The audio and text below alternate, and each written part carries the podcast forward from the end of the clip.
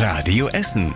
Der Tag in fünf Minuten. Am 21. Januar mit Julian Schildheuer. Guten Abend, schön, dass ihr mit dabei seid.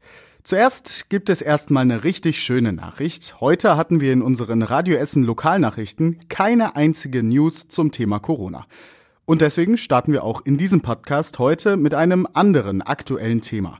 Vor dem Dom in der Innenstadt haben mehrere Kirchenkritiker demonstriert, und zwar gegen die Missbrauchsfälle in der katholischen Kirche. Auch ein ehemaliger Essener Priester soll darin verwickelt gewesen sein. Die Teilnehmer der Demo sind sauer auf die Kirche, weil immer wieder Täuschungsvorwürfe und neue Details zu dem Skandal ans Licht kommen. So geht es nicht weiter. Unglaublich. Die Macht muss verteilt werden auf jeden Einzelnen von uns und nicht auf den einen, der das Sagen hat. Dann wendet man sich ab.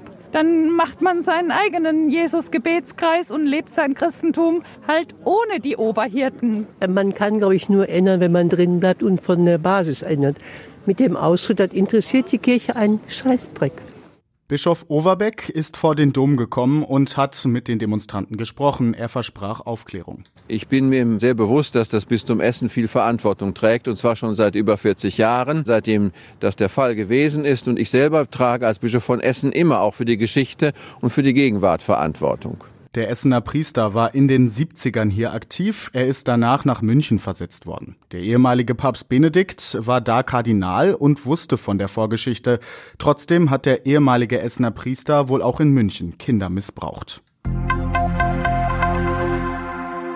Auf den Essener Straßen sollen bald Schlaglöcher entdeckt werden, bevor sie überhaupt entstehen. Dafür durchleuchtet ein Messfahrzeug die Straßen. Die Daten werden dann zu einer 3D-Kopie am Computer zusammengesetzt. Danach wird ein Programm angelernt. Diese künstliche Intelligenz soll dann Schäden melden, bevor sie entstehen. Wir wollen den Schlaglöchern nicht mehr hinterherrennen, sagt die Stadt. In dem Programm soll später unter anderem auch der Zustand der Straßenbäume hinterlegt werden. Das Ganze ist ein Forschungsprojekt. Es dauert erstmal drei Jahre lang. Der Bund gibt viel Geld dazu.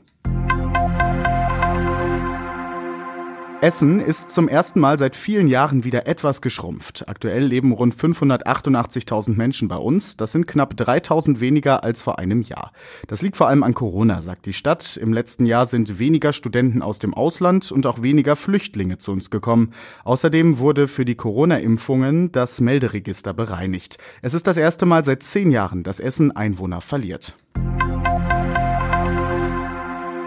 Zwei Hundewiesen bei uns in Essen sollen einen Zaun bekommen. Normalerweise stehen an den Hundewiesen nur Schilder. Viele Menschen wünschen sich aber, dass sie auch eingezäunt sind. Dann können die Hunde nicht mehr auf die Wege oder Straßen laufen.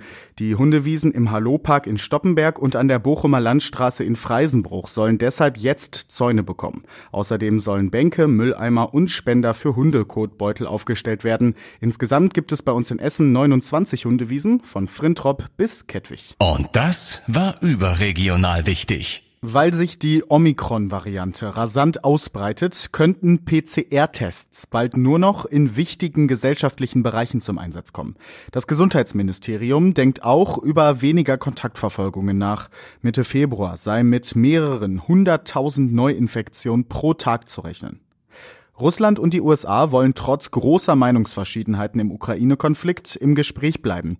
Das haben die beiden Außenminister in Genf gesagt. Und zum Schluss der Blick aufs Wetter. In der Nacht ist es bewölkt und es regnet immer wieder. Dazu bleibt es um die zwei Grad. Morgen dann viele Wolken und auch da immer wieder Regen bei um die sechs Grad. Sonntag soll es aber trocken bleiben. Alle Nachrichten aus Essen könnt ihr jederzeit nachlesen. Geht online auf radioessen.de. Ich bin Julian Schildheuer und wünsche euch jetzt erstmal einen schönen Abend und dann ein schönes Wochenende. Das war der Tag in fünf Minuten. Diesen und alle weiteren Radio Essen Podcasts findet ihr auf radioessen.de und überall da, wo es Podcasts gibt.